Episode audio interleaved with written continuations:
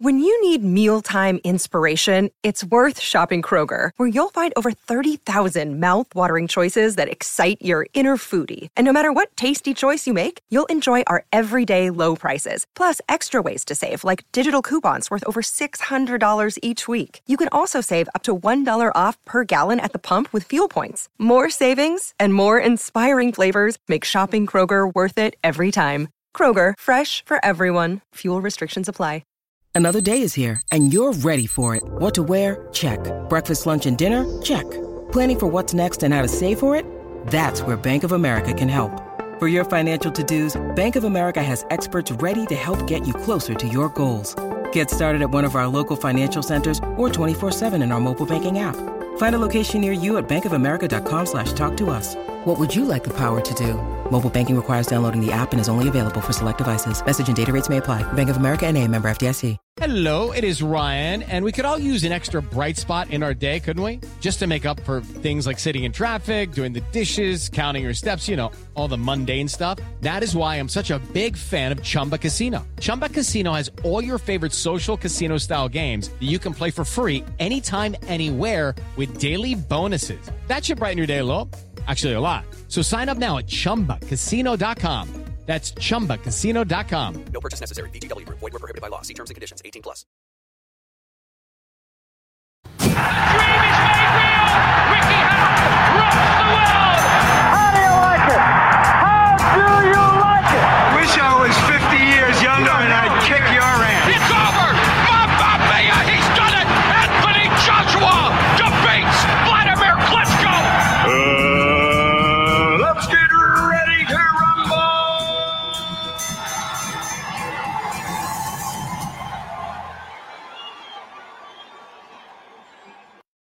What's going on, fight fans? Sean Bastow, Eat Sleep Boxing Repeat here for the weekend phone-in show.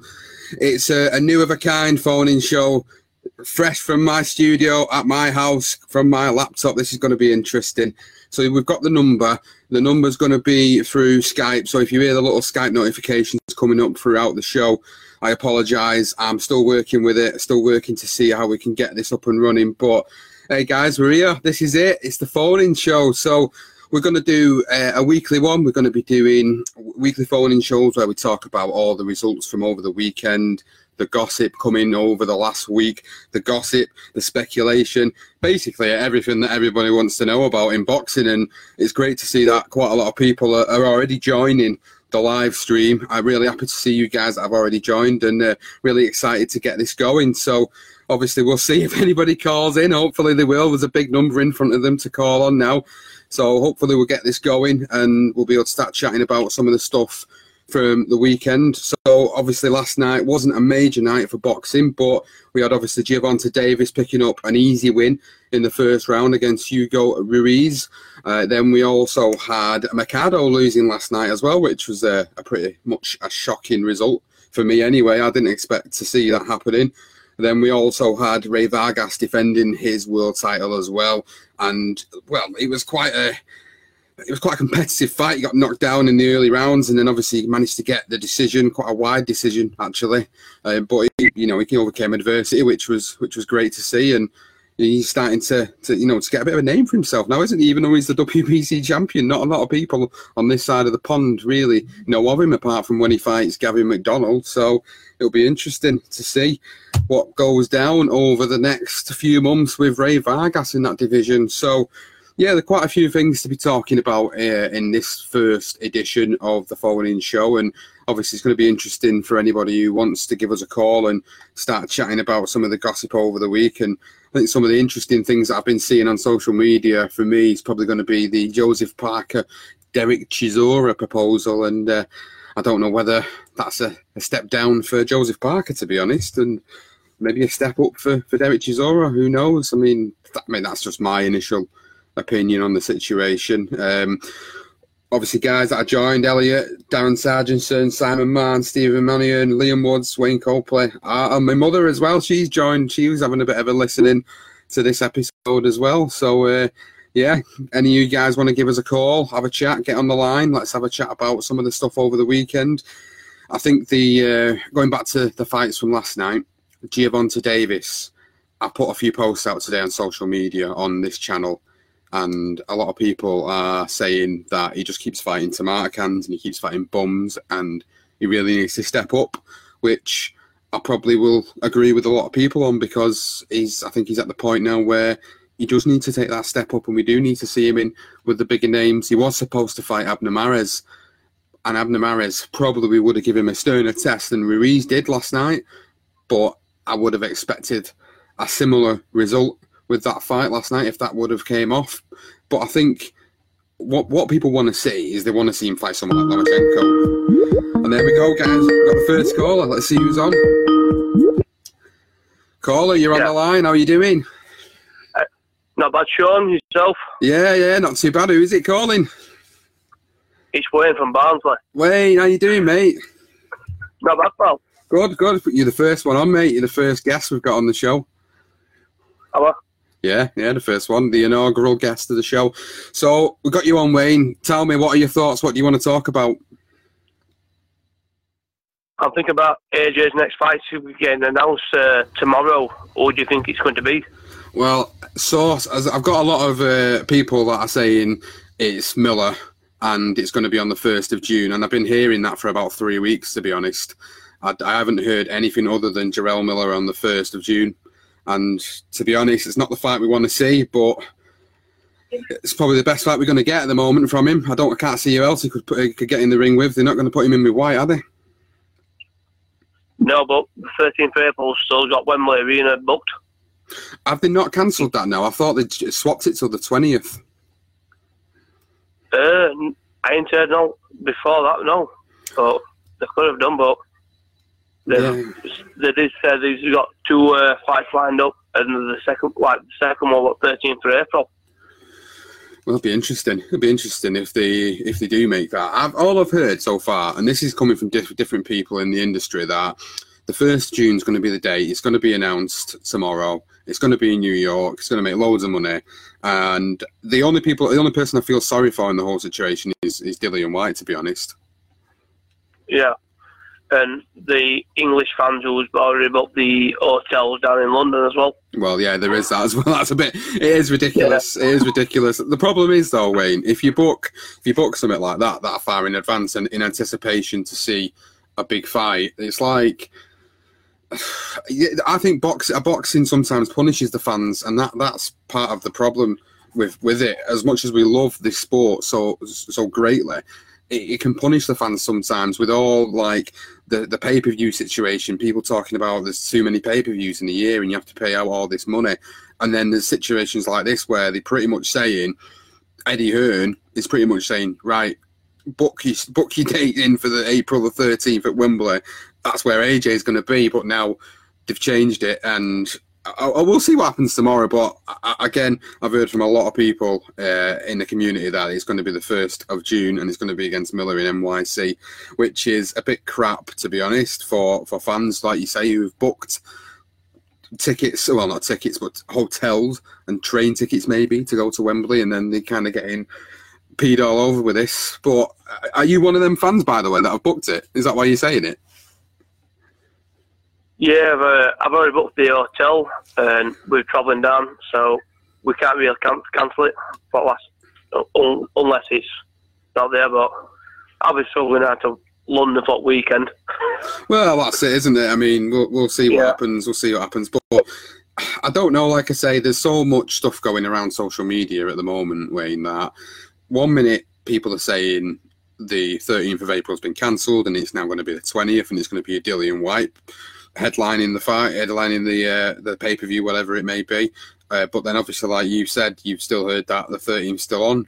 Unfortunately, this is this is what it's like on the rumor mill. We're going to get people that are going to reputable sources that are going to get it from from other people who are going to say actually it's on this day and this is going to happen. It's like the this Miller fight being announced tomorrow. I mean, we, we might get a shocker.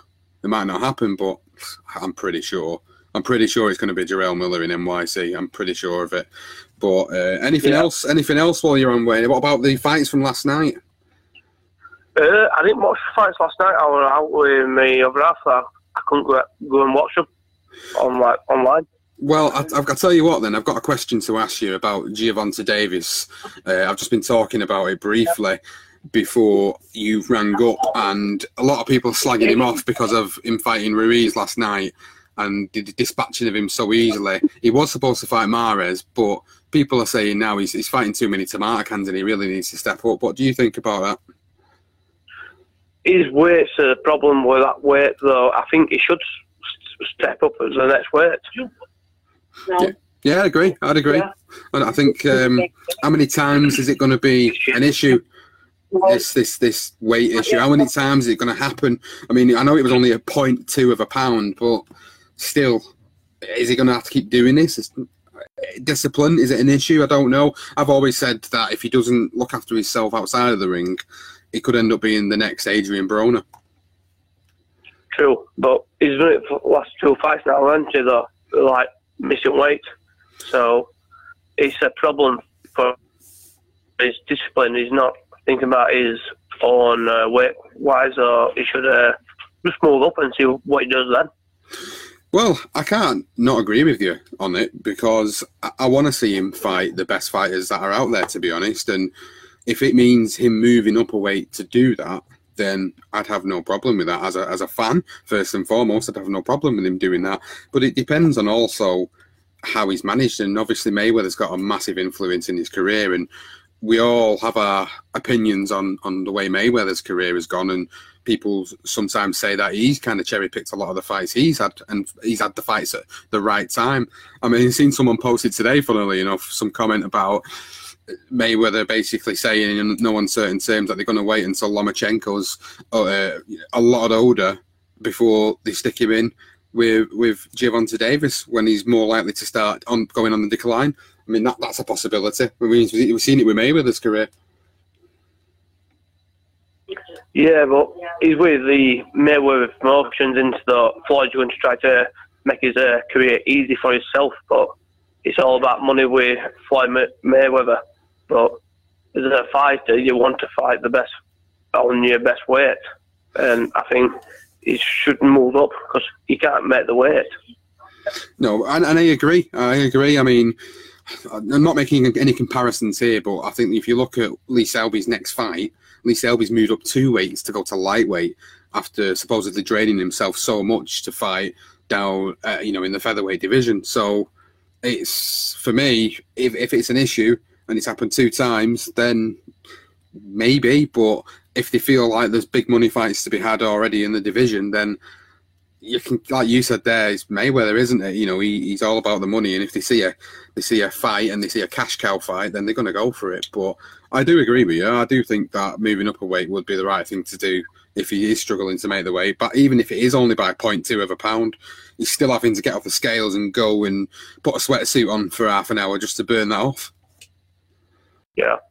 Exactly. Well, it's like so. I think Selby. I think he's done a good choice though, moving up weight because when he fought Warrington, he was struggling with weight then to make weight against him, and he was IBF champion then. But he, he made weight, and I think Warrington boxed better than Selby that night, and it proved on night as well. Selby was a bit rough, I think, with trying to make weight. Warrington was there just making his midweight perfect, his box perfect, and he proved that against Frampton as well.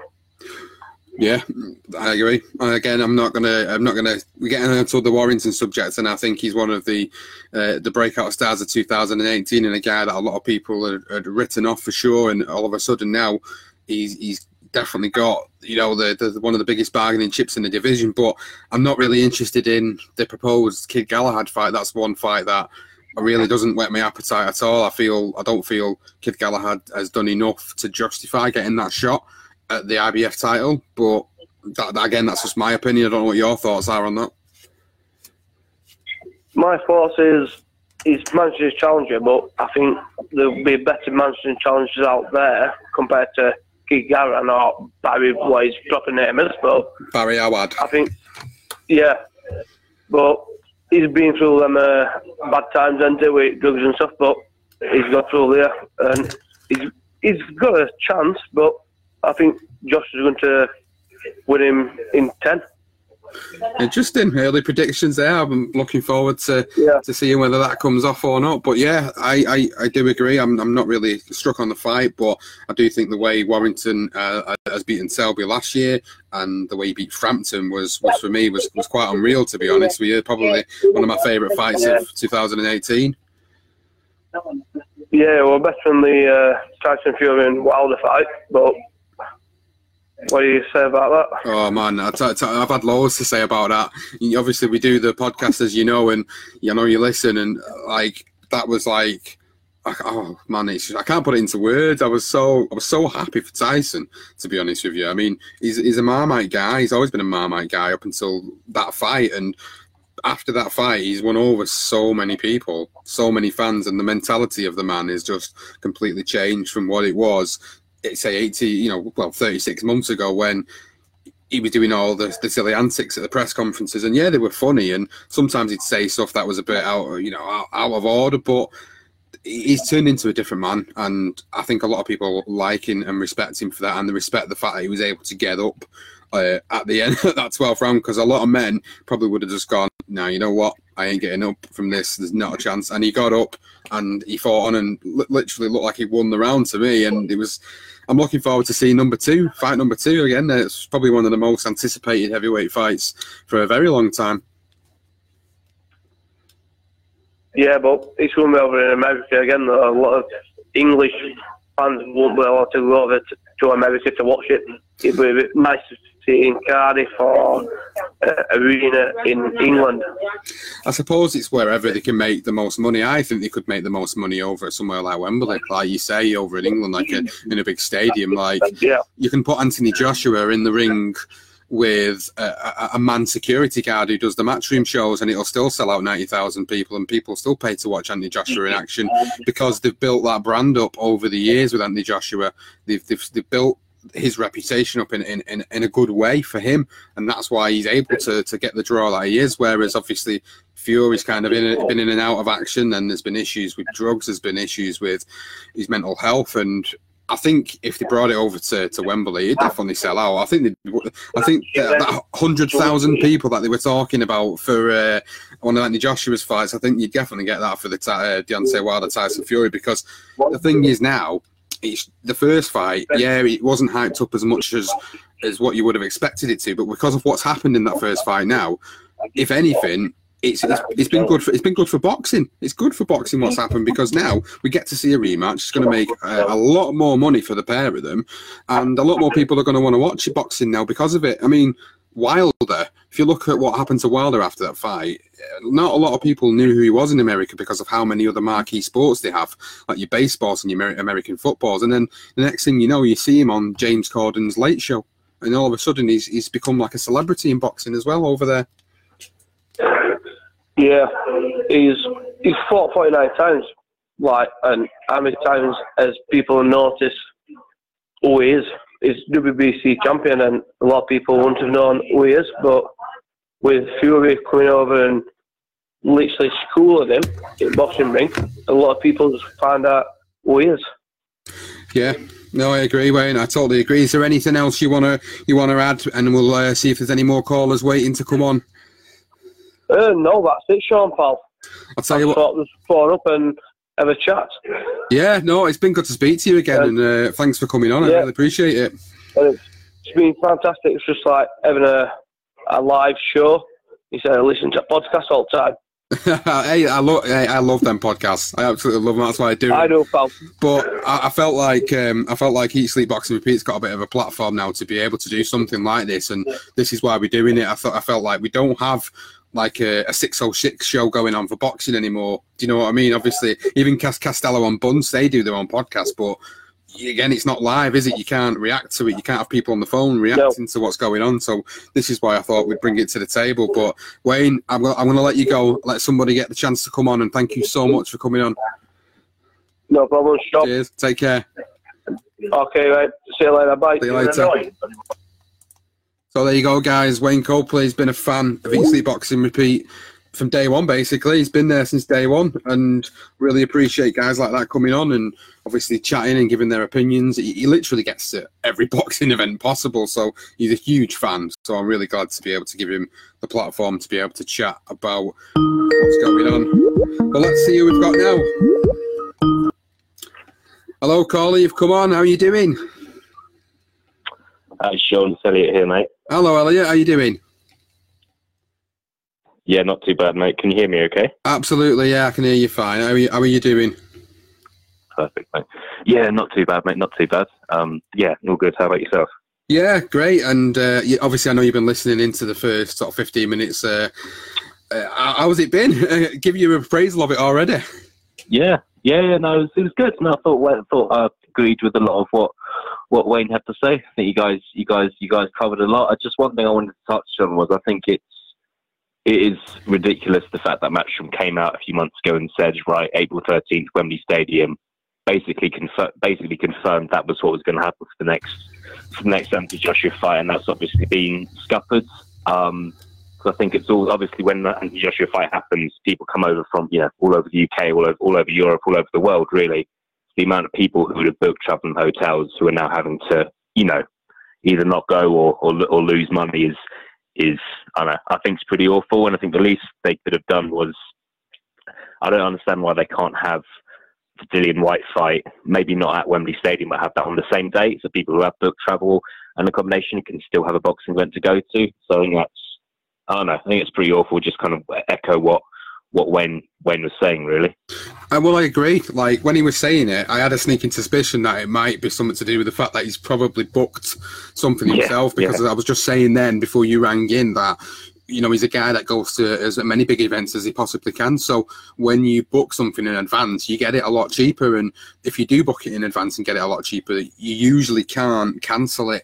And that's the problem. Like when you book these things so far in Yeah. advance that you expect to be able to get there. And you know, fair play to Wayne, he's probably still going to go to London and spend the, the the weekend down there. But for, for people like you just said Yeah. there, for people like you just said there, Elliot, you know, you've got in, people travelling internationally to come to these fights, and that for me causes a massive headache for people like that. Exactly, and it's not like it was just you know it was just a rumor because I think some people book flights and accommodation when there's just a rumor floating around, which in my opinion you shouldn't do. But obviously, Matchroom came out and said, "Look, this is the date when this is the venue, it's happening." And for them to go back on that on an event like that, I think is pretty, pretty, pretty out of order when it just kind of makes makes sense to them. And the fact they're not putting on another event in its place, but they're having what what looks like an event what a week later with the Dillian Whyte fight. I just yeah, not considering they are the leading leading um boxing promoters in, in the UK. I think it's pretty pretty out of order. But um, yeah, obviously it doesn't. I'm, I'm from London myself, so it doesn't. It wouldn't affect me as much. I just feel for the amount of people that have that have that have kind of spent all that spent all that money. Really, it's not.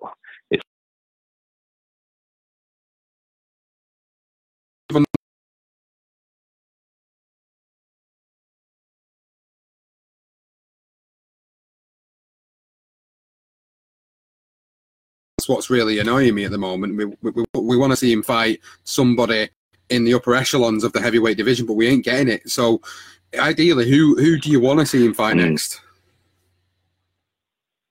Um, me, I mean, me personally, I, I'd like, I'd like to see him fight Dillian Whyte. I've always been impressed with with Dillian Whyte. And I think he had a great 2018, and also I feel like for him to fight Fury or Wilder is, it's just unrealistic now um, because obviously we know what happened with Fury and Wilder in December. They fought and it was a draw, and what should happen, in my opinion, is they should have that rematch, and then Joshua should fight the winner. That's what I'd like to see happen in in a perfect world. And I think, to be fair, it's not Anthony Joshua or Eddie Hearn or Matchroom's fault that that fight in December last year was was a draw.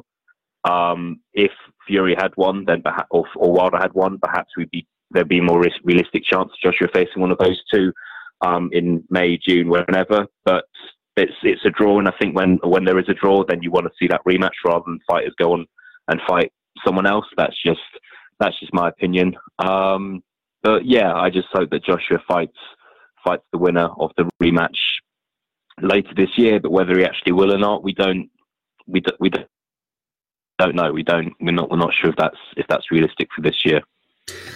I think they'll let it. I think regardless of, of obviously Anthony Joshua, they facing Jarrell Miller and beating Jarrell Miller in June. I think for me, even if that happens and Fury goes and beats Wilder in America, I don't think that they'll make that fight this year. I do think they'll, they're still going to end up pushing the fight till till next year. I think they're going to let it burn as as quick as as, as long as possible. Uh, that's what I'm trying to get at because I was just saying before you could put him in with whoever Anthony Joshua and he'll sell it out. But a fight with Fury, Yeah. Fury if he beats Wilder and brings that WBC title back to Britain. My word, I, I can't imagine what sort of hype that will bring. It'll probably be one of the most Mm. hype, hyped heavyweight fights of all time. Yeah, absolutely, absolutely, and hopefully, hopefully we hopefully we see it soon. Like I don't want to kind of listen to to rumors and um, stories of of contract negotiations for too much longer. To be honest, it's it's getting a bit it's getting a bit stale, and it's it's not it's, it's not. I don't find it that entertaining personally. It's just got a bit got a bit dry. Yeah, it becomes a bit frustrating for fans more than anything because when you get multiple outlets reporting that this is going to happen, and then all of a sudden the next day they're reporting something completely different because they're being told something different, then Yeah. it is massively frustrating as fans. And echoing Yeah. back to what Wayne was saying, especially when Eddie Hearn is telling fans, right, get you, you know, get your dates booked for the 13th of April. We're going to have a big, you know, we're going to have a big fight on the 13th of April. And now, as I was saying, I've I've heard that they're trying to move it to the 20th, but I don't know how much. How, how much truth there is to that rumor either? Again, they could they could still have it, but I don't know. I've heard that it's been cancelled, and I've heard it's going to be the twentieth, and I've heard it's going to be Dillian Whyte that's going to be fighting there. We've heard Klitschko's coming back Yeah. to fight Dillian Whyte. I mean, what else? What else is there to come? strange one. It's a strange one. I just, um, yeah, I just kind of want to get find out soon. To be to be honest, mate, it's it comes a point where it just you gets a bit a bit sick of talking about. it. You just want these these fight dates to be to be announced so you can start preparing for them, um, and you actually have them to look forward to rather than just hopefully have them to look forward to. Um, so yeah, hopefully things get. Hopefully we're here this this time next week with with fights confirmed, but I've got a feeling that might not be the case. Who knows? Well, we, we we've heard, haven't we? I mean, obviously, we you know you you, you work for Sleep Boxing Repeat. You cover you know a lot of the stuff down in London, and we, we get to sort of hear a lot of things. But we're hoping that there is a press conference this week for Dillian Whyte uh, announcing a fight Yeah. for him. I mean, ideally, the three opponents that they spoke about is Breazeale, Ortiz, and Povetkin, and out of the three. Uh, it, Dillian Whyte said himself, Breazeale looks like the, the, the, the likely option because he's been given a mandatory position over Dillian Whyte, which is something that still confuses me a little bit as to why he got that mandatory position as opposed to when Dillian Whyte was supposed to be getting that mandatory position after fighting Joseph Parker. Yeah, yeah, that's disappointing. It's disappointing. Um, yeah, no, well, it's it's it's a shame that it's that kind of political and and, and complicated. And I feel sorry for Dillian Whyte because I think he's the sort of guy who will who will fight anyone, um, and I'm sure he's more frustrated than anyone is. But um, yeah, we'll we'll we'll we'll see. We'll see. I mean, um, for me, Dillian Whyte against Dominic Breazeale doesn't doesn't set the world alight in my opinion. I can only see one winner personally, and that's Dillian Whyte. That's just my opinion.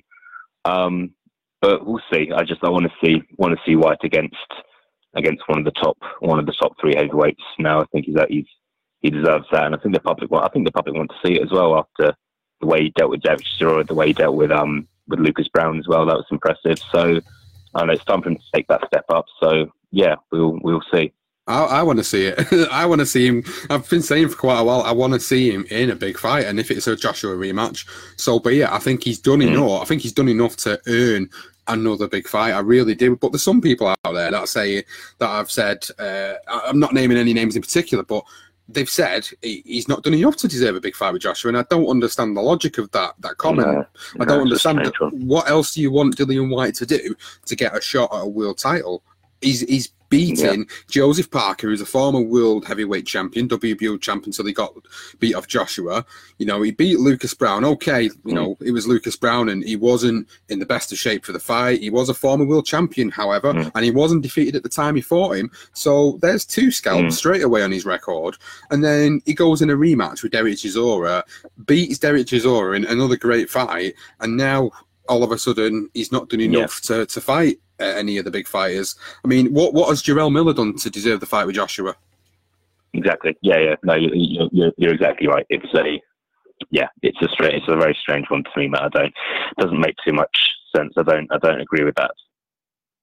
It's, so, ma- it's, um, it's, politics. Yeah, look, I, yeah, I don't know what else to say really it's just politics. That's what it is. It's boxing politics, and we, you know, we all get a little bit pissed off yeah. with it all sometimes because it scuppers big fights. And um, I'll be interested mm-hmm. to see what this week's announcements bring. I really will. Um, any thoughts? Yeah. Any thoughts, Elliot, on the action from last night?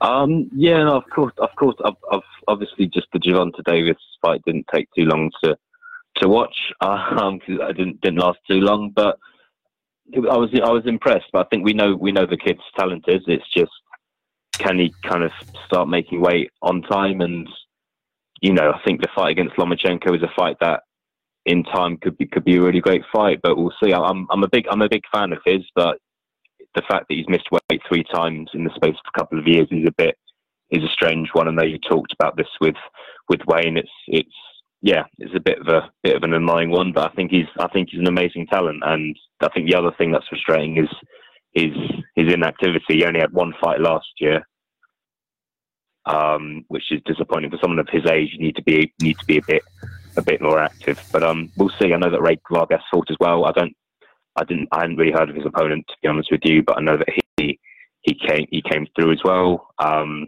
and we'll we'll see. I think he's arguably arguably the best super bantamweight in the world now. I'm not sure if there's there's any Brits that are going to be um, coming up against him any anytime soon. So we'll see. But yeah, looking looking forward to what the next the next few weeks have to offer as well. Absolutely. Well, Elliot, thank you very much for obviously coming on, giving your opinion uh, on last night and obviously the Joshua situation. And obviously, we'll speak to you soon. Thank you again for coming on. No worries, Sean. Take care, mate. You too. Cheers. Cheers. So there you go. That was Elliot Stott. He does work for Eat Sleep Boxing Repeat. I'm glad to have uh, gotten him on to, to give his opinion and have a little bit of a chat about what he thinks about what's going on.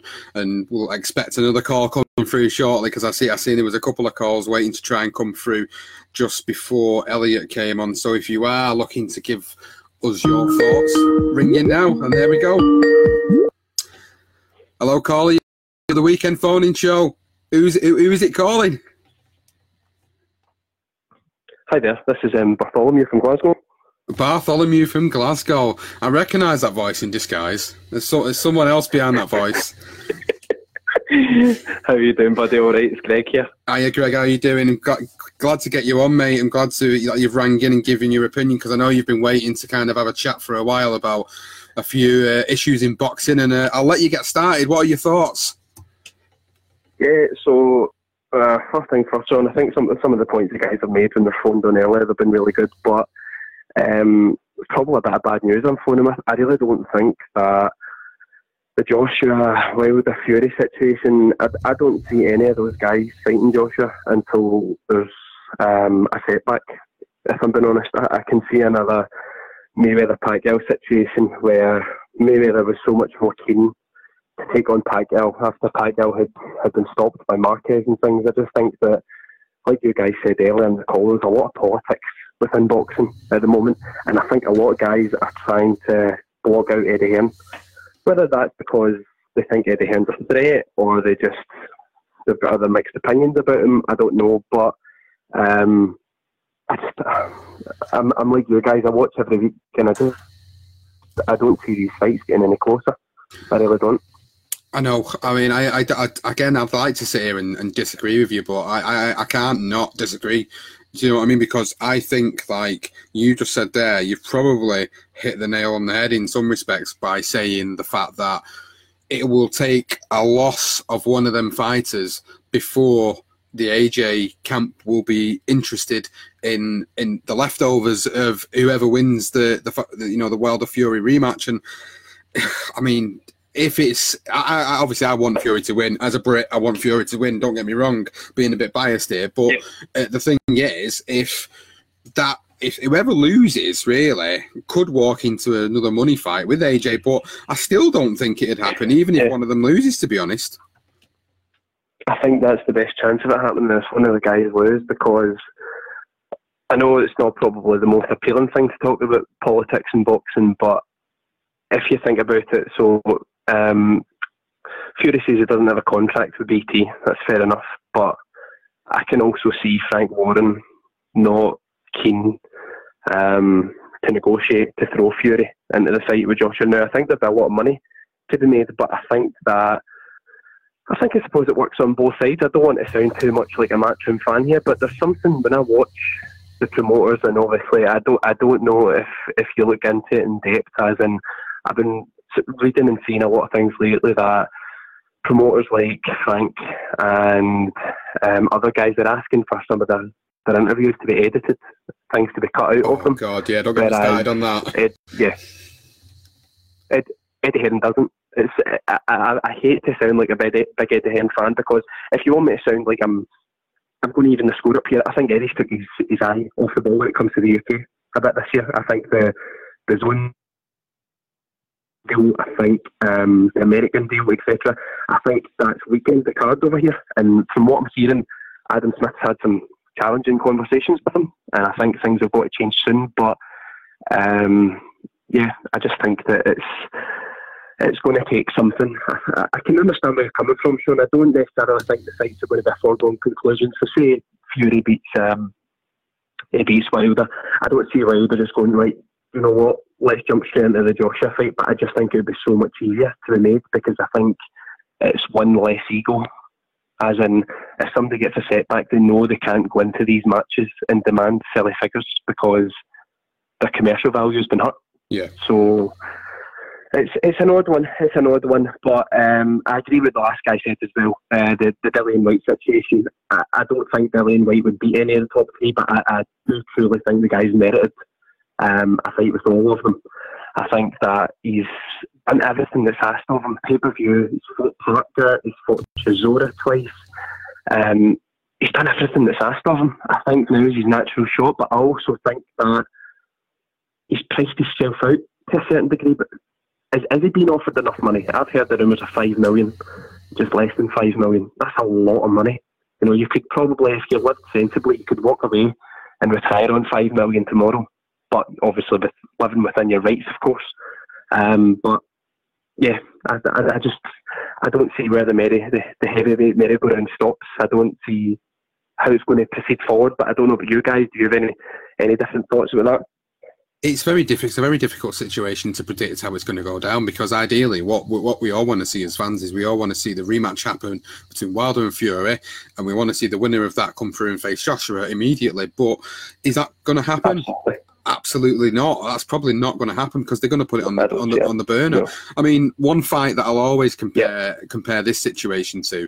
I mean, we haven't got a triangle of fighters involved, but the Mayweather Pacquiao situation burned for about five years before it eventually happened and became one of the most lackluster anticipated yeah. fights in, in boxing history. It's one of the worst fights I, would watched, and yeah. I, I, it was, it, you know, I couldn't believe it. I, like everybody else, I'd stayed up all night, so excited that I was finally going to get to see these two finally clash, uh, only to see Mayweather yep. dance around the ring for twelve rounds while Pacquiao chased him and couldn't catch him. It was, I mean, it wasn't, it wasn't entertaining. It was a boring yep. fight, and the heavyweight division is not a boring division at the moment. It's probably the most exciting division we've got in boxing, and we want to see these big fights happen.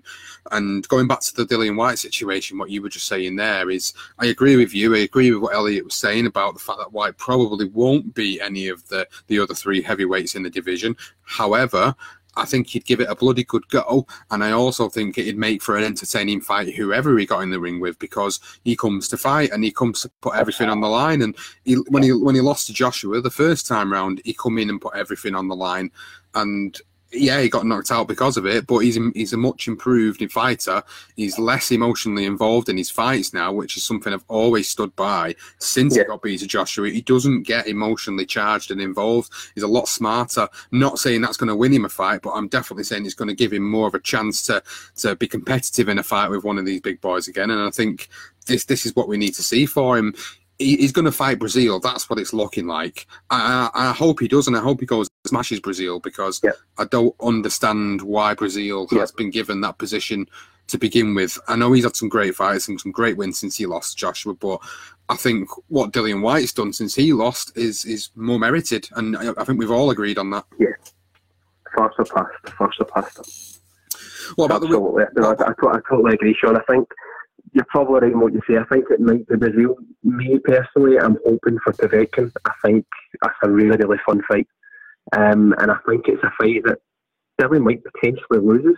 Um, if I was forced to put my neck on the line, I maybe see him finding a way to get it by Povetkin. But I think Povetkin's performance against Joshua is really, really underrated.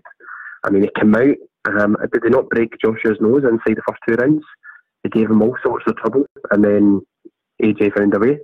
I suppose I think the big the big man's underrated a bit in terms of his boxing ability. I think AJ has got better as a boxer as times went on, but I do also believe that guys like Tyson Fury, etc., they are capable of outboxing him. But um, time will tell. But do you reckon it's going to be Breazeale this week? Is this what the, the word on the street is? Is this looking what it's going to be? It's well, it's sounding like the announcement of Joshua and Miller will be tomorrow. It's very much I think it's, okay. I think it has been reported that uh, there's going to be an announcement on his fight tomorrow. So that's going to be Miller. Uh, if I tell you what, if that's not Miller, uh, I'll, I'll pull my pants down and show my ass to the world. But I know no one, I know no one wants to see that. But what I'm, I'm telling yeah. you now, that is happening. That is a done deal, regardless of what people have skirting around the issue. That is happening.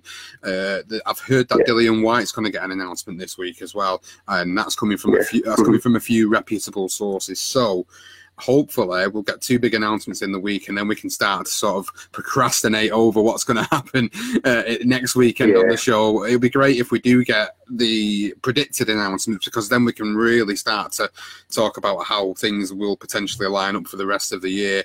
Uh, i wanted to get your thoughts on uh, this. I, I, know it's probably repetitive for people that have listened from the start but i want to get your thoughts on the Gervonta Davis situation. Obviously it blasted ruiz out last night in one round who was a late replacement for Mares, yeah. but people want to see him step up now. They've had enough. People on all the Facebook groups and all social media are saying, you know, stop fighting Tomato stop fighting bums. Let's fight someone who's going to give you a challenge. What are your thoughts on Davis? Yeah. Um, I think Davis is silly talented. I think he's ridiculously talented, but I think Davis is one of these guys that he's going to rely on his talent until that day comes where he's going to get a shock. I think I watched all, I don't even know, was it a minute, two minutes of it when I woke up this morning. Um, I, I, don't want it to be too harsh. I thought Ruiz, the way that he went down at first, I thought, oh, that's a bit that's a bit soft. I'm, I'm hoping he'll go up here. But when you looked at the replay, whatever way Davis positioned his glove, he caught him perfect um, at the corner of the jaw, which, as you know yourself, there's a pressure point there. So the chances are the guy was probably really hurt. I don't think that he stayed down and just thought, oh, you know what, I've had enough. I think he's, I mean, he's not Mexican. I think he's probably got a bit of heart and everything round about him to, to get up and fight on. But um, I'll be honest, everyone's saying about Davis and Lomachenko. I would like Davis to step up, but he's not ready to Lomachenko step up yet. Not for me. Um, I think he needs to clear up at 131st think maybe guys like Berchelt, etc. I, I, think he would handily beat Berchelt, but I think we need to see him in these fights so that he builds up his professionalism, so that he makes weight, um, not at the second or the third attempt, etc. Unifies the division so that he stands in a much stronger point to step up and say, I'm ready for this kind of fight. I mean, I've seen a comment this morning um, that is, someone said, I know this isn't popular, um, but I think that Davis beats Lomachenko now.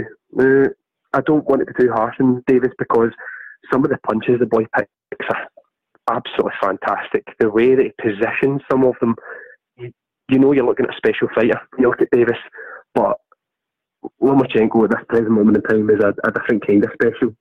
Um, I, I, came across a video of Lomachenko last week and it was just about his movement alone, not throwing any punches. And I can honestly say I've never sat and watched a three minute video before where I can't turn it off just looking at the way someone moves. Totally unbelievable the way that the guy moves, but I I think Davis needs to step up now because I think we are all getting sick up uh, sick of the antics in terms of oh, I'll make weight, but I might struggle. I'll, I'll, I'll, just make it. I'll just crawl over the line, etc. But to his defence, it's not his fault in terms of the fight he was supposed to have last night. He still wasn't saying the world alight, but that one fell through, and I think Ruiz kind of stepped in uh, late notice. But yeah, just to back up the point, he, he's got to step up now. He's going to get to the point where they're going to over dilute Davis, and people are just not going to be interested in terms of his opponents unless it's one that we set up and go, wow, take notice of. So natural step next for me is Berchelt. If he can still make the. After that, we'll we'll look we'll look and see what's what's going on going forward. But that's that's the next one for me. Yeah, and I'm not going to disagree on any of the points. And I've said I want to see Davy step up, as per thousands of other people on social media Yeah. this morning were saying exactly the same. Uh, and, and I totally get why they're saying it because he has got bags of talent, but he's got bags of talent against guys that he's kind of expected to beat. So you want to see him in with someone like Berchelt, like you said, who's also got bags of talent, who, if he can beat, Yeah. Davis can beat Berchelt, then that's when you start to sit up and go, actually, this this fight with Lomachenko is not as not as far away as what you think it's going to be. It's actually a, a reasonable Yeah. a reasonable fight to make at that point. But at this point in time, I, I wouldn't want to see it. I wouldn't want to see it happen. I'd, I'd, I No. think he needs more time. He's still. You got to remember, he's still young. He's still a young guy. How old is he? Like tw- how old is he now? 23, Yeah. 24? I think he's 23, 24, yeah. He's, he's still. And he's you know something, young. see now that we say that on the age one, I'm going to make another comparison with another fighter here. Now, not at this present moment in time, because his days kind of came and gone, even though he's still young. But see the way Davis's attitude is, he's a little bit quieter and not as brash, don't get me wrong, but see the, the weight situations, etc. It sounds like another guy from America who was extremely talented, won um, world titles in three or four different divisions in no time, and his career has very, very quickly went on a downward spiral, and that'd be Adrian Broner. Do you remember watching Broner, like when he fought Gavin Rees at lightweight, and you thought, wow, this guy, he's he's the next one. And then before you know it, if you're not committed, if you don't make weight, if you don't train properly, it very, very quickly gets taken away from you. That's slightly who he reminds me of in terms of he's ridiculous for talent, but is he going to use that talent? He, has he got the mindset to keep it up? We'll just need to wait and see. Well, I said that comment before to I can't remember who it was who was on before, but I was I was saying that my issue with Davis is his persona outside of the ring and seemingly getting into trouble too many times. And you exactly just nailed Yeah. it on the head with the Broner comparison, and I made that comparison already by saying that if he'd not careful outside of the ring, he could end up squandering his chances of becoming a superstar inside the ring. He needs to be careful what That's he's it. doing he needs to be careful. And I, I I would have thought, I mean, it's weird, isn't it? The weird thing is when you can make the comparisons. Actually, Broner was with Mayweather, and then he went off on his own, and then he became who Yep. he is today. If Davis stays with Mayweather, maybe he will make a, a shit ton of money and end up being Yeah. a superstar. But it depends on the, the, the attitude outside of the ring. We don't really get to see how he is, other than what news reports come out about what he's doing outside. Uh, uh, was it a, a, a gay joint somewhere in Hollywood Boulevard or something like that a few months back? And I remember seeing it, and I'm thinking, why is he getting himself involved in altercations outside of the ring? This is exactly where Broner went down, and he's still doing it now. Uh, wanted in about three different states for different situations. So you, that's not what I want to see from him. Uh, is there any other thoughts you've got on the weekend or anything coming up this week? Um, Maybe, maybe, Yeah, maybe. a little bit of a little bit of Vargas, a bit, of the highlights. Uh, get put down early, got up and boxed his way through. I think it looks like he may be beginning to struggle the weight a wee bit. I think it's maybe time to move up. Um, I didn't catch a lot else, to be honest. Um, as you know, I've been in my my sick bed for um, most of the week, um, making the most of man flus. I've I've been quick to to chat to you about over the week. Um, I caught bits and bobs here and there, but I think I'm I'm just looking forward to the boxing really, really heating up this year. I think it's been a really long January. It's been an even longer February, and we're only a couple of days into it. I think you need that bit of big fights on terrestrial time every week now, or every second week, so you can really look forward to it. So I think that really begins at the end of the month. I think obviously you've got your big in the grill and things, so I'm just looking forward to things cranking up a little bit. I think it's been a slow start to the year, but maybe it's one of these years that it's been slow because of a big, a, a few big announcements down the chain. But that's personally just hoping, to be honest. But we, we shall see. We shall see. Absolutely. Well, Greg, thanks so much for coming on, giving your thoughts on the action from the weekend, uh, and obviously your thoughts on the heavyweight situation at present. Thanks for calling, and we'll hopefully get you on next time. Anytime. Wish you guys all success. Thank you very much. Cheers, Greg. Take care. Cheers. Bye. So there you go, Gregory Doyle's thoughts on the heavyweight scene at the moment and the fights from over the weekend as well. Uh, just touching on Eubank and DeGale coming up in a couple of weeks. That's an interesting one to be discussing. I think a lot of people have seen the promotion that's been going around, the different little videos, the head-to-heads on the top of the O2, which was uh, quite a strange one. I would like to see what people's thoughts are on that situation as well. Uh, it's actually been promoted I'd say quite well. I mean, I keep seeing stuff on social. Every time I open my social media channels up, the first thing I see is usually a video about Eubank and DeGale. So to me, that indicates that they're actually promoting it quite well. The fact that I'm able able to see that constantly. So it's whether it sells enough. And I don't know if you guys seen the article that Elliot sort of did for us the Eubank DeGale article where it was, is it really a retirement match? Is it really a retirement fight? I'd like to get your your guys' thoughts on that because it's actually a situation as to, to where does where do both guys go uh, if they lose this fight. I mean, Eubank could obviously stick around for a little bit longer, but I'm more concerned about what happens if DeGale loses this fight to Eubank. Does he end up having to, to, to make that retirement, or can he still fight on and still put himself up there? Because I wouldn't want to see him go back down to domestic level after he's clawed his way to get to world title level.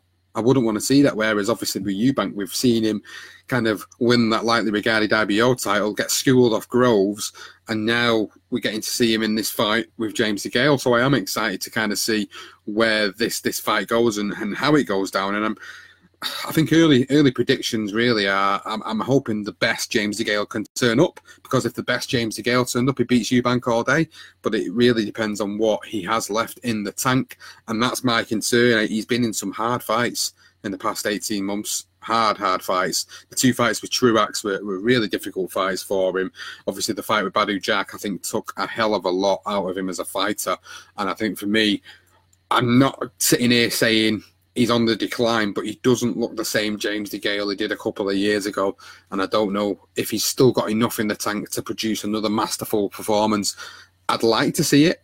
I don't know whether we're going to get it or not, and that that's my concern. But with Eubank, is I feel like he's a he's a talent that's kind of squandered. He kind of feels a little bit like the UK's version of Adrian Broner. The fact that he's had all this talent and he's got some God gifted talent as well, and yet he kind of squanders it by being arrogant and brash. And I just don't think that's that that does it for him. To be honest with you, he's not his dad. He never will be his dad. So why put that persona on? Why not just be you, rather than trying to act like somebody before you? That that's the thing that annoys me with him. But I, I, I know he's got bags of talent, and I know he could do well if he applied himself and if he got the right corner he's not, you know, he's getting people training him, but then he goes off and does his own thing. I mean, what's all that about? That's not, not what you do. You get people in there to train you, to, to, to train you to a game plan, to get you in the mindset, in the right frame of mind. But if you're not around the right people and he's not surrounded by the right people, and this, this is why we see him what we see. So, any of you guys that are, are watching on the live stream or and listening, if you want to give us a call, now is your opportunity. The line is free. Give us a call, give us your thoughts on what's been going on. Uh, what do you think about Dillian Whyte's next fight? What do you think about Joshua's next fight? What do you think about Gervonta Davis? Is he ready for Lomachenko? Some questions that we've already talked about, but I would like to hear your thoughts on them and see what's going on over the next few weeks. March is going to be a bumper month for boxing. Really excited for March and what that brings to us as well. So get on the line, get sharing your thoughts. This is the platform to do it on Eat Sleep Boxing Repeat, the weekend phone in show. So I'll move on then. Other topics to talk about. Well, there's there's so much to talk about, isn't there? Absolutely loads of stuff to talk about when it comes to boxing. What about all the small hall shows that are coming up? In the next six, seven weeks. We've got some great small hall shows coming up. In the Northwest, we've got VIP boxing shows coming up. We've got Kieran Farrell Promotions on the 2nd of March. That'll be a really, really good show at the uh, the Bolton Football Stadium in, in the Village Suite there. That'll be really, really good to see that as well. We've got some shows down in London, a British Warriors card coming up this weekend, a couple of Goodwin shows in March as well. So Small Hall is certainly on the rise this year. Let's answer the phone. Let's see who we've got calling in. Caller, you've come through to Eat Sleep Boxing Repeats weekend phone in. Who is it? Who's on the line? Yes, Sean, how's it going? It's me, Hamid. Hamid, Hamid, how are you doing? I've not spoken to you for a long, long time. How are you doing? Yeah, I'm good, I'm good. How, how's it going? How you been? I'm very good, very good. Thank you so much for asking, and thanks for ringing up. And let's uh, let's get your thoughts. What what's the topic of conversation from yourself? Uh, I've been I've been listening to a lot of podcasts, of course, uh, your show as well. But one thing I've had on my mind is I've kind of lost interest in British boxing in terms of what Sky Sports have been doing in Matchroom. I just wanted to hear your take. What do you think about these Sky Sports shows? Uh, the fact that any half decent fight or card is put on pay per view, and the majority of the pay per view cards, uh, in my opinion, have just been underwhelming. Like they're not really worth pay per view. So, what do you think about that going forward? I think the standard of Saturday night shows now are, are starting to really, really slack. And it is very disappointing because I remember over the past five, six years, Saturday night fights that weren't on pay per view, the cards were, were usually stacked from top to bottom with a lot of 50 50 fights. And now we're not getting that. And I think that, uh, I think Elliot might have mentioned it earlier.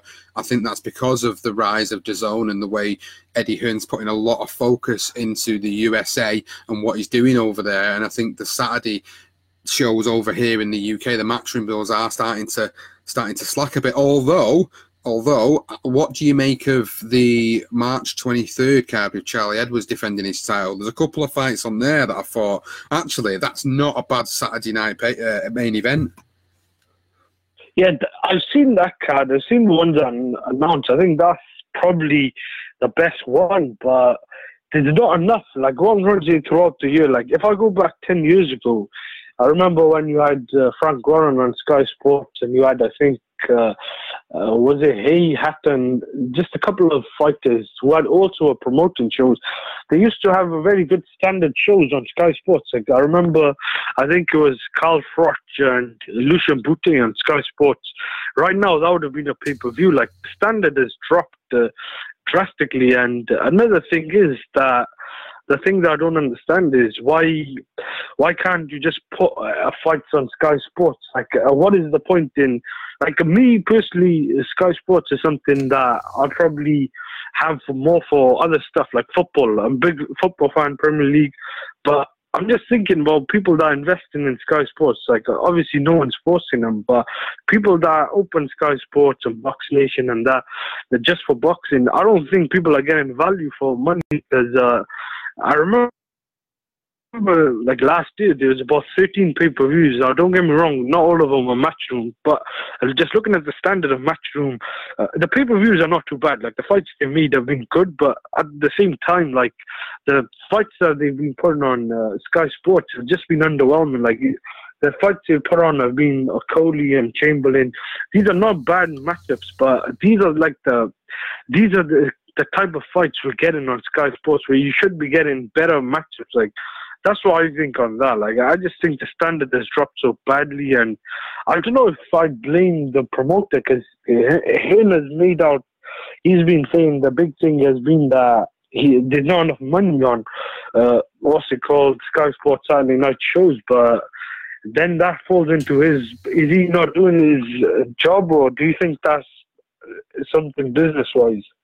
Well, my thoughts are that he's he's putting a lot of oomph behind the fact that he's venturing into to the USA, and I'll stand by the fact that he's trying to put all these cards on in the USA. And I don't think any of the USA cards if you've seen him, have actually been that great. I mean, he's trying to stack him with a lot of what what people would say in inverted commas matchroom B B team fighters, and he's stacking them with them type of fighters where it's like, well, we'll get him over there, we'll stack the card out, but yet a lot of the fights on there are, are sometimes mismatches, and and that's part of the problem as well. If you don't put a competitive fight card on, people do start to lose interest because of it. You could put a, you could put ten fights on a card and televise the whole ten fights, but if only two fights out of them ten fights are, are worth watching, as as a viewer, as a TV viewer, I mean, are you going to go and watch something else instead until them two fights come on? Probably, yeah, because you know you know, you feel that's you know what's going to happen in the other seven or eight fights. You think, oh well, I can just catch up like that tomorrow. I'm not interested in watching it now. You know, uh, my wife wants to watch the X Factor or something like that. You know, that, that that's what people think. that's what people's mentality Yeah. will, will be. You, you're not going to sit there. and- Yeah. You're not going to sit and watch him, are you? If you think, oh well, I know what's going to happen here. I'll, I'll just watch that later, or I'll just catch the highlights of that, and that's why it ends up slacking the Saturday night stuff.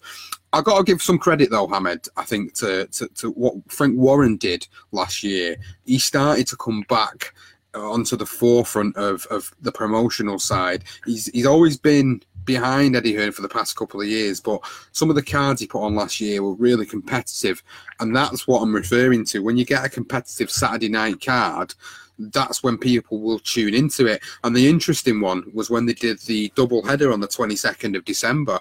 Obviously, when you had Frampton and Warrington on the same night as Chisora and Whyte. Now that was uh, interesting. Now I, I never actually did any uh, any research of how many pay per view buys each one of them got, but I'll thinking about it, I'd be interested to see how that actually ended up turning out because. The, you know, I felt like the card that Frank Warren had put on was very competitive in comparison to the matchroom card. And the only fight I wanted to see really on that matchroom card was the main event. So I ended up tuning in more for, for the BT Sport card because it was more competitive fights on it. Yeah, I agree with you. I kind of uh, like I've talked about this so much. I kind of uh, like sick of talking about it, but since it's a new year, I thought like it is still something that won't go away. Like what you said about the Warrington Frampton pay per view, like that was a very good pay per view and deservedly so. I don't think the other fight between Chisora and Whyte should have been pay per view, even though it's a good fight. Like it wasn't a world title fight, and I just don't think it justified being a main event. But what you said about Frank Warren was true. Because I remember he put on Lee Selby and uh, what's his name? Uh, was it Josh Warrington? Yes. And that was not even a pay per view, and that's probably that was probably better than any fight that has been on regular non pay per view Sky Sports or matchroom shows. Like I can't remember a better fight than that. That was non pay per view. So I think BT did not a bad job, but there were times that BT did put on some cards that were quite bad as well. But it, wa- it was their first year, so I kind of gave them a pass. But the main thing that I think we want is just competitive fights. Like if you're going to put on a card you can't keep keep putting on David Price and Dave Allen on these cards. If you're gonna put them on, like you could try and make some competitive fights. Like I, I, I was at the Joshua and Joseph Parker fight. Like that was, I supported. I, I ended up paying like you know for good seats for that because it was in Cardiff and on top of it, you know, you had good fights on there. I thought the David Price Povetkin fight wasn't a bad matchup. Like it turned into a bit of a bad knockout, but it was actually a good competitive fight paper and the card wasn't too bad. So if you make if he makes the right fight, like don't get me wrong, I would think about you know if they're in Cardiff, I wouldn't mind going to. And same for uh, say if you uh, if you look back to a couple of years when he made Joshua Klitschko, like those are good big fights as well. Like I think he's done a good job with Joshua, but like the job he's done with Kell Brook, kind of, I just think is kind of. Uh, gives a more of a picture of some of the other matchroom uh, like shows he's end up putting. Like a, a lot of them have been either mismatches or not not really good cards. But going forward, I think maybe now that with America the whole deal with DAZN, maybe it might be a reason to make more competitive fights. But at the same time, I've been I agree. I've been un- unimpressed with a lot of these DAZN shows. Like I've been more impressed with what Top Rank have done with ESPN. Like I think they put on uh, better cards and better fights. But I don't know. Maybe it's a bit early to judge uh, the whole American deal. But I, I am quite glad that we got the Jacobs and Canelo fight because that's a really big fight and that maybe help like in the future. So I think that's a that's a good sign for DAZN. I, I wanted to ask, what did you think about this whole Joshua and Jarrell Miller situation? Uh, Well, I've, I think I've said it previously uh, on on the show tonight that I was never happy when I first heard the rumblings of this fight happening because I, I genuinely don't feel like Jarrell Miller has done enough to justify getting a shot at Anthony Joshua and his world titles. Now, obviously, we know how the governing bodies sometimes work, and that's the politics side of things, and that's the annoying part about it because I don't think he's, he, he- you know, I'm, I'm swaying more for Dillian Whyte here because I feel like Dillian Whyte has just been through on the scrap heap. He has done enough to warrant uh, a fight with Anthony Joshua, but yeah, you know they're not they're not wanting to pay him enough to fight him, which some people might say well, it's greedy. Some people might say he's protecting his own interests, whatever that may be. But with Miller, I, I genuinely, I, have not really seen how he has earned his way there because he's. I don't think he's fought anybody that is of reputable note who's who's an active heavyweight who's not past the prime who uh, is, is you know he's not gonna be in that sort of top five. He's not fought anybody yet. I mean dillian Whyte joseph parker joseph parker former wbo world champion not long before he fought dillian Whyte. so for me, that was a worthy win. That was a win worthy of putting him up there in the rankings. Yeah. Um, now they're talking about him Whyte fighting Breazeale. But going back to the Miller Joshua situation, it looks like it's going to be announced tomorrow. And uh, to be honest with you, it'll probably be the first time where I will genuinely say I'm not that interested in watching Anthony Joshua's fight with, yeah. with Jarrell Miller. I'm not. I'm not. In, I'm genuinely not. It doesn't excite yeah, me. It doesn't excite me. That, that's that's true. I, I think this is the first time I'll probably feel the same way since the Joshua. I think he was meant to, was he fought. I think it was Eric Molina back in 2016. Yeah, but I think that was because Klitschko pulled out with the injury. But that was always as a tune-up. But I, I didn't give Joshua any stick for the attack and fight because that was uh, like a late replacement. But looking back then, even Pulev, that was a solid mandatory a guy who ticks the boxes. Even that, that's another thing that Jarrell Miller deserves stick for. He did turn down a fight with Pulev, and if he beat Pulev, he would have been the mandatory challenger. So he kind of essentially ducked uh, Pulev. So I personally think. Uh, this fight, I just made. Uh, I don't know if it's true. I, I made. Uh, I think like uh, a thought that came to my mind was this could be a tactic from maybe either Team Joshua or, him. And if you look at it, if you've got two big heavyweights in Joshua and Dillian Whyte who are doing good numbers, both uh, one's a really big draw, obviously, and it's got like what is it, four of the five belts, whatever, three of the four major belts. And you got Dillian Whyte, who's coming on very. You know, he's beaten Joseph Parker, he's beaten uh, who was uh, was it Chisora, and he beat someone else. But uh, if you if you're looking at it from an outside perspective, if you could put them both in the other two Americans in Miller and uh, Dominic Breazeale, and you could eliminate those two out the top 10, then I think that could leave, uh, maybe make lead that fight into an even bigger fight. Because then Dillian Whyte will be, I think, the mandatory challenger for the winner of uh, and Fury, and he could always fight Joshua. So I don't know, maybe Joshua and his team might have lowballed Dillian Whyte. I don't know, some people are saying that uh, Dillian Whyte was getting a bit greedy, but then Dillian Whyte did make a good point that he was getting offered about the same amount of money as Povetkin, you know, I think less. And obviously he brings a lot more than Povetkin because Povetkin was a mandatory challenger. And in the UK, Povetkin Joshua wasn't really that big of a fight, even though Povetkin was a very good fight to accomplish. But from the outside, uh, Joshua and Dillian Whyte is still a big fight. If you take uh, Wilder and Fury out the equation, that's probably the biggest fight that Joshua could uh, have at the moment. So I don't know. I got a I got a theory that I think this could be all a ploy for matching because if you match up Joshua and Dillian Whyte right now, one of them, which probably will get knocked out or lose, which is probably Dillian Whyte. I would still favour Joshua in a rematch. Then that could uh, put back Dillian Whyte. So I think maybe maybe this could be a very good smart move from him because I've always said I've not really been a fan of him, but he is very good at his job. He's like a genius, and if you look at it, if you put on two pay per views he could put on two people views at Dillian Whyte and Breazeale and Joshua and Miller, even though I don't think Dillian Whyte and Breazeale will be really a pay per view warranty unless he's got a start card. Even then, I still wouldn't justify you. So I think maybe that could be a ploy, but that's just my thing. But I don't know. I think Joshua Miller in America could be uh, could sell, but I wouldn't. Uh, on this side of the pond, I don't think many people will be fans will be excited about it.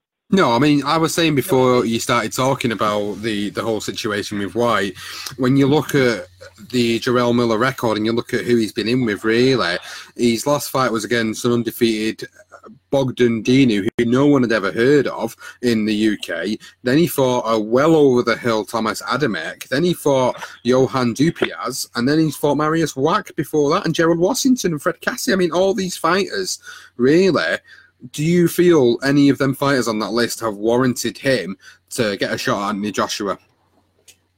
No, no. Uh, Adamek was about 10 years past his prime, and Adamek was essentially a blown up, uh, I think it's light heavyweight. Someone has seen even fought down in super middleweight. I do remember Chad Dawson beating him in 2007, so I don't know. I, I, I look at Jarrell Miller's resume and it's not really that good. I think uh, I don't even think he's really a top ten heavyweight based on the guys he's beat. I still think Joseph Parker should be in the top ten, and I think uh, I think it's maybe between him and Dominic Breazeale. I don't know who's beaten the better guys. I think maybe Dominic Breazeale has beaten a, a couple of more better opponents. I just think Jarrell Miller's undefeated. That's why a lot of people have got him ranked that high, but. I, I think this could have been a good fight down the line. At the moment, I think uh, from a market market point of view, it's probably a good move because if you if you look at it, Joshua will probably uh, will not do much talking, and Jarrell Miller will probably sell this fight, and then he'll get knocked out. And it'll probably be for an American debut not a bad fight.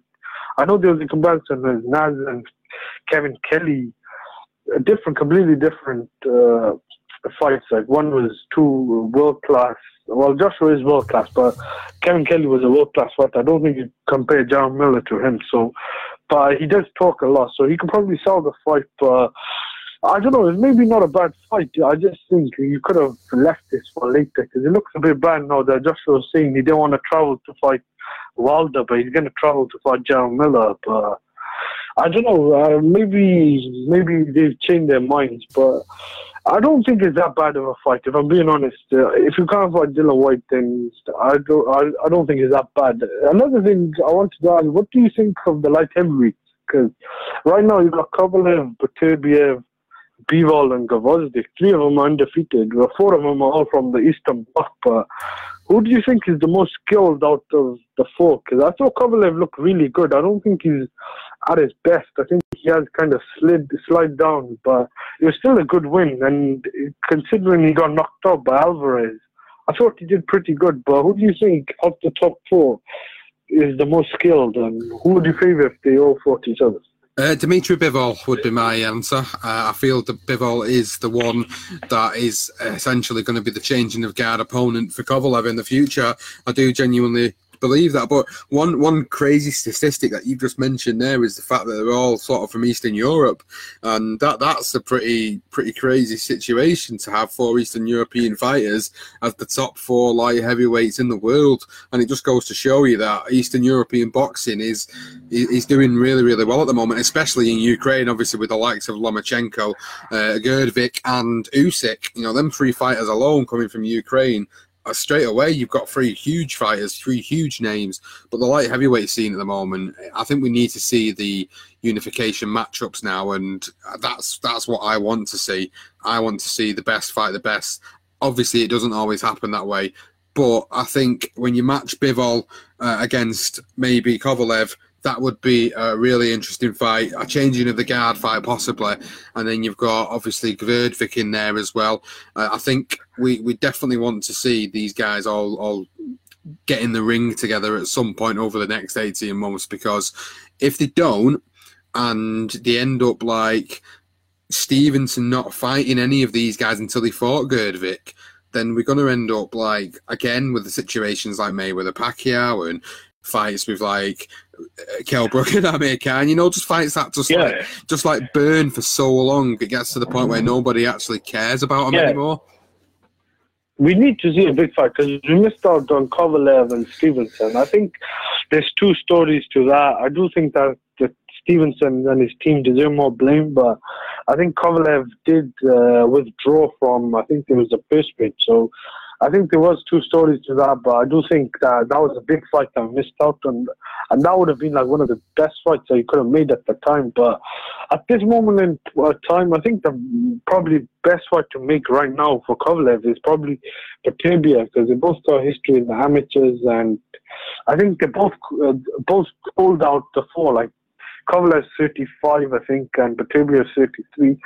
So that should be the next fight I think I'd like to see, and Gvozdyk got a mandatory with Marcus Browne. So maybe Gvozdyk and Bivol could build up down the line. But I would like to see a unification because I think is if you look at the welterweights, uh, which has been a very, I personally think, overrated division. Very good fighters, but none of them have fought each other. And uh, up until Spence and Crawford came, I think the other three Thurman, Porter, even though I really rate Porter highly and probably got one of the best resumes uh, welterweight, they never really.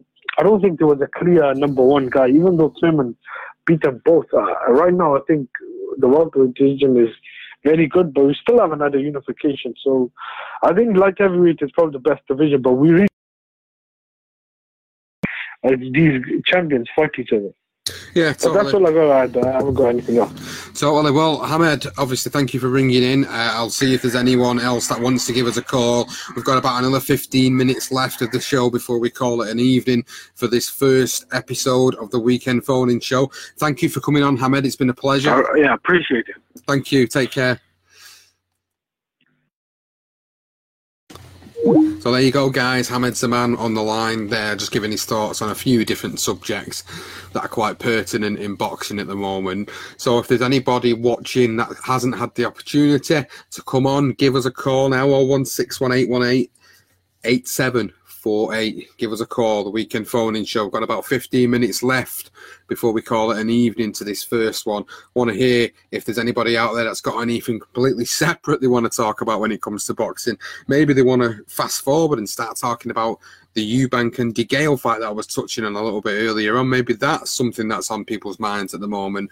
Or maybe they just want to talk about sort of this general stuff that's going on in boxing at the moment. The, the general rumours that go around social media, as always, it's you know, it's a, a complete rumour mill. Sometimes it's full of crap, sometimes actually it's it's really good and we get some fantastic you know stuff out of there and some great rumors but i want to see if anybody's got any thoughts on uh, anything else that's going on at the moment.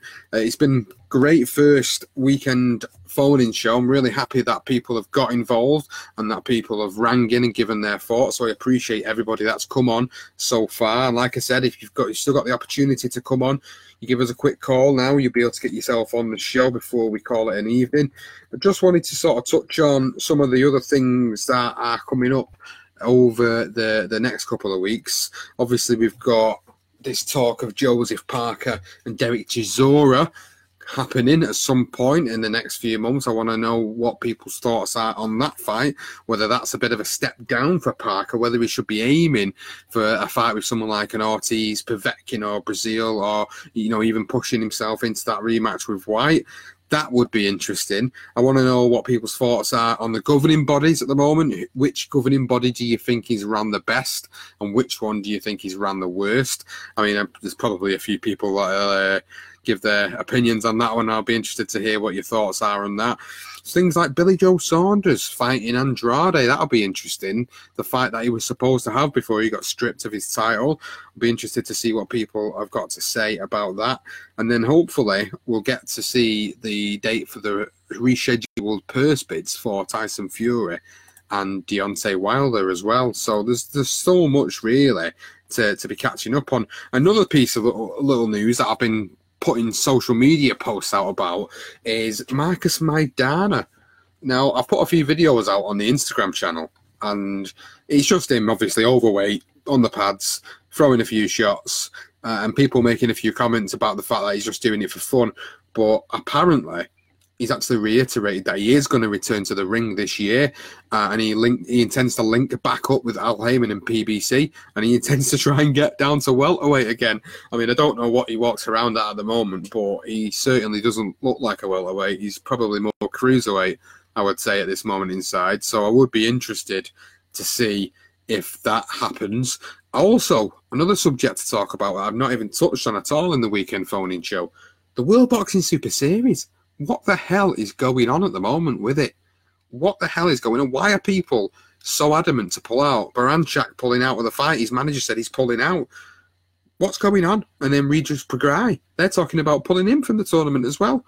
There's lots of stuff going on at the moment. I'm going to be putting a little article out about that probably tomorrow now when I've had the chance to finish it up. But I was really shocked to see how it seems to be starting to fall apart at the seams.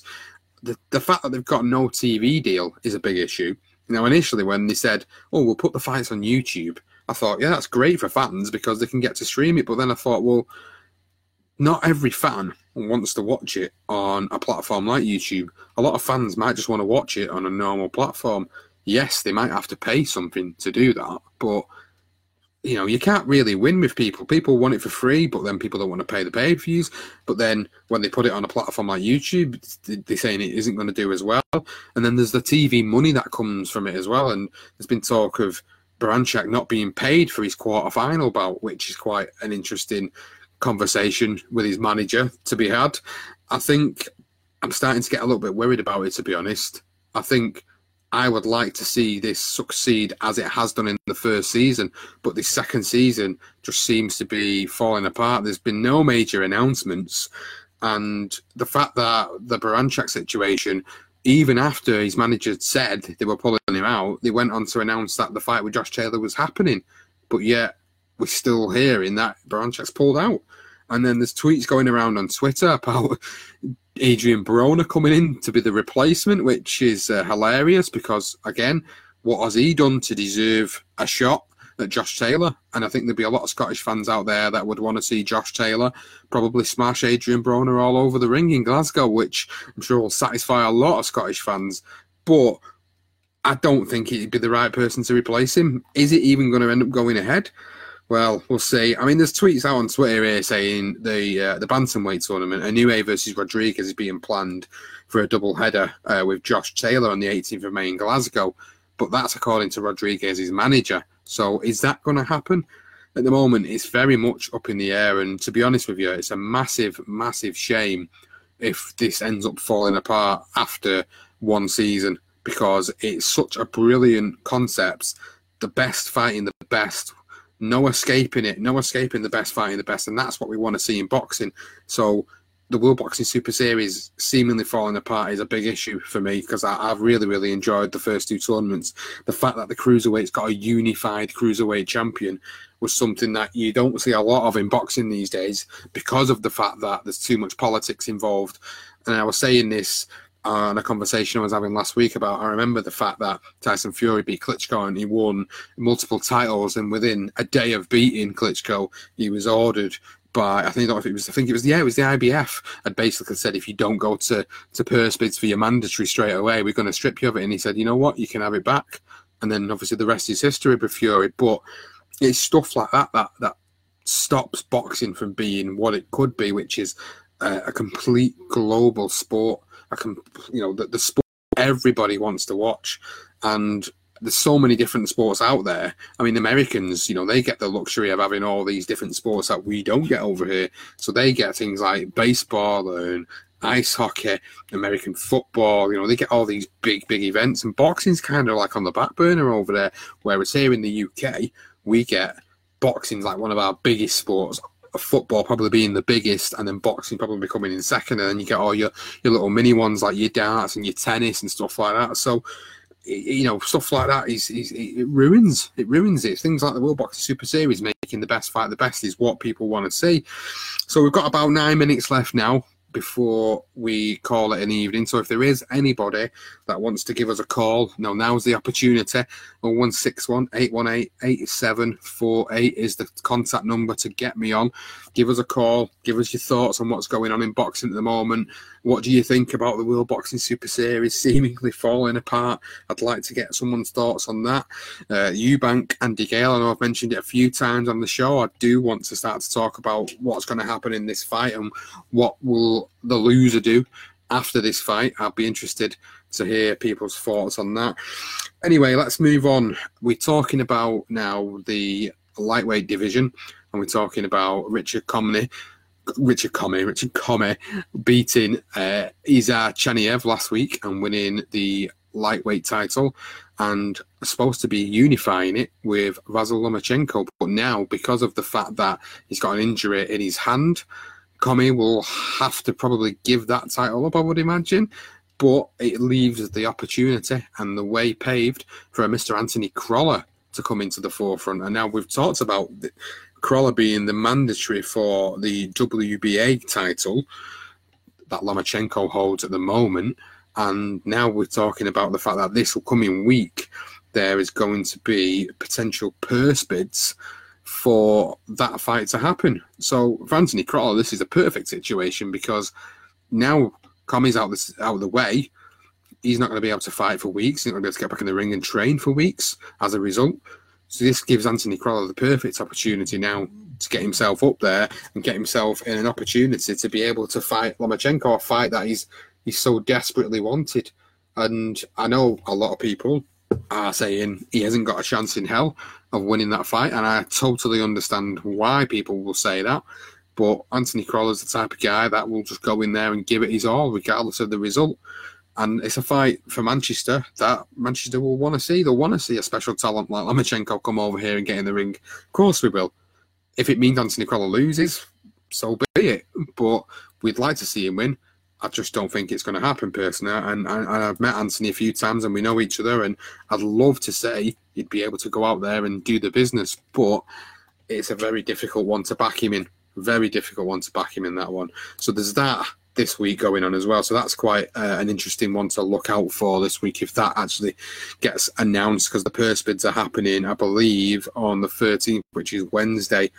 Also, that has been announced in the past couple of days David Price fighting in Liverpool against undefeated heavyweight fighter Kash Ali, which is on the undercard of Liam Smith versus Sam Eggington. It's a March 30th card in Liverpool. David Price looking to continue in the heavyweight division. Again, this is another guy that creates debate. Should he still be fighting? Should he have packed it in after the Povetkin loss? I'd like to hear what people have got to say on that. You've got the opportunity to ring us to tell us, or you can leave your thoughts in the comments on the Facebook Live because I am watching that now and I'm monitoring that to see if anybody has got any thoughts or any questions they want to answer. If they don't want to call us, put your questions into the comments part of the live video and we will be able to have a chat that way as well on air. Um, five more minutes left to go before we call it an evening. Just want to see other things that are going on this week. I tell you what, there's absolutely so much going on this week. Uh, Teofimo Lopez last week, that's something I've not had the opportunity to actually fully talk about with everybody. What do people make of Teofimo Lopez? Is he 2019's breakout star? I think so. I think he is. I think he's going to be an absolute unbelievable talent. What do people make of his celebration after he beat Magdaleno? People going into complete hysterics about that. I think there was as much hysterics about that than there was about Liam Neeson coming out and saying what he said 40 years ago. I think there was a lot of hysterics about that.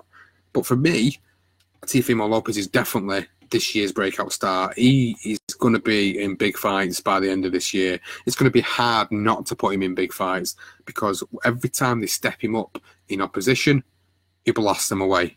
He blasted Mason Menard away back end of last year, and then he beats former two-time world title challenger Diego Magdaleno in emphatic fashion as well. So for me, it's very much a case of this guy is stepping up with the opposition and he's stepping up in fashion as well.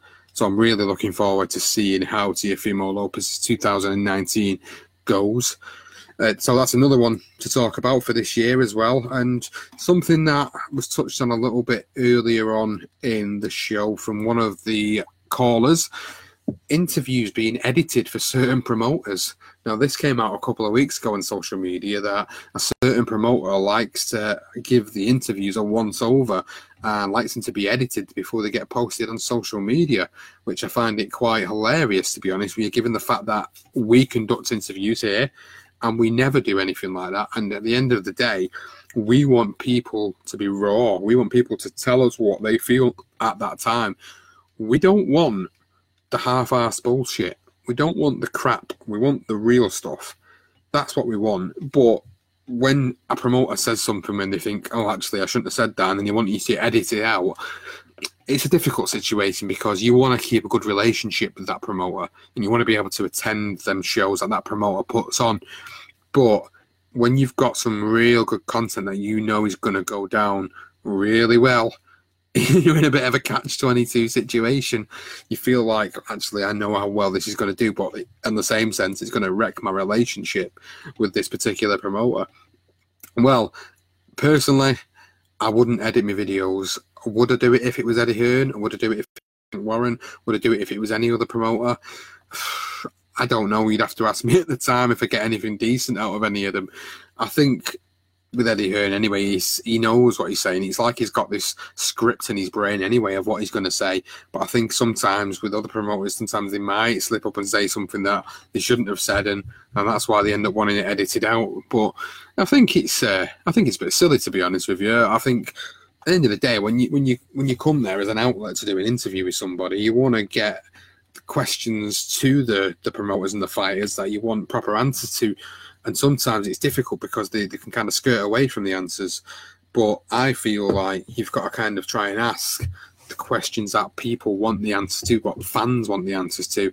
Sometimes it's difficult because they don't want to answer them or they don't want to answer them properly and they want to skirt around the issue. But you've just got to keep pushing as a media outlet. You've got to keep doing that. So we've got about a minute before I'm going to end this first episode, this first show of Eat Sleep Boxing Repeats weekend phone in. I just want to say how much of a pleasure it has been to, to do the show, to start the show up, to get people on. We've had uh, Elliot Stott, we've had Wayne Coldplay, we've had Greg Doyle, Hamed Zaman all on today. So for anybody who wants to come on next week, it'll be the same time. It'll be half past seven on Sunday. Get your thoughts on all the action that's going up. There's a couple of shows next week. I think there's a small hall show down in London at the York Hall, a British Warriors promotion going on there. So we'll have a chat about that. I think Elliot will be covering it for us for Eat Sleep Boxing Repeat. So I'll be interested to see what happens there. If you've really enjoyed listening to everybody else's thoughts, uh, you feel you don't feel confident enough to get involved, then use the comments box, which is why I'm doing it through Facebook Live, so people have got the opportunity to actually make comments as well as ring us to have a chat so they get an interaction either way. So that'll be good if any of you guys that have listened today want to come on for next week. Thank you for anybody that shared it across social media. That's been an absolute help to try and get this off the ground and get it going. I hope people have enjoyed it. I hope you have enjoyed listening to people's opinions, and I will see you next week. Ciao for now, fight fans.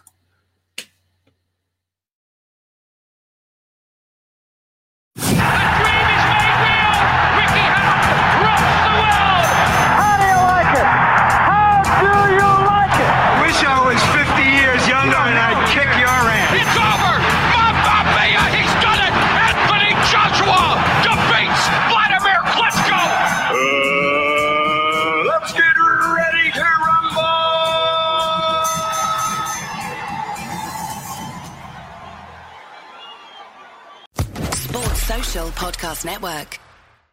Judy was boring. Hello. Then Judy discovered ChumbaCasino.com. It's my little escape. Now Judy's the life of the party. Oh, baby, Mama's bringing home the bacon. Whoa, take it easy, Judy. The Chumba life is for everybody. So go to ChumbaCasino.com and play over 100 casino style games. Join today and play for free for your chance to redeem some serious prizes. ChumbaCasino.com. No purchase necessary. Void where prohibited by law. 18 plus terms and conditions apply. See website for details.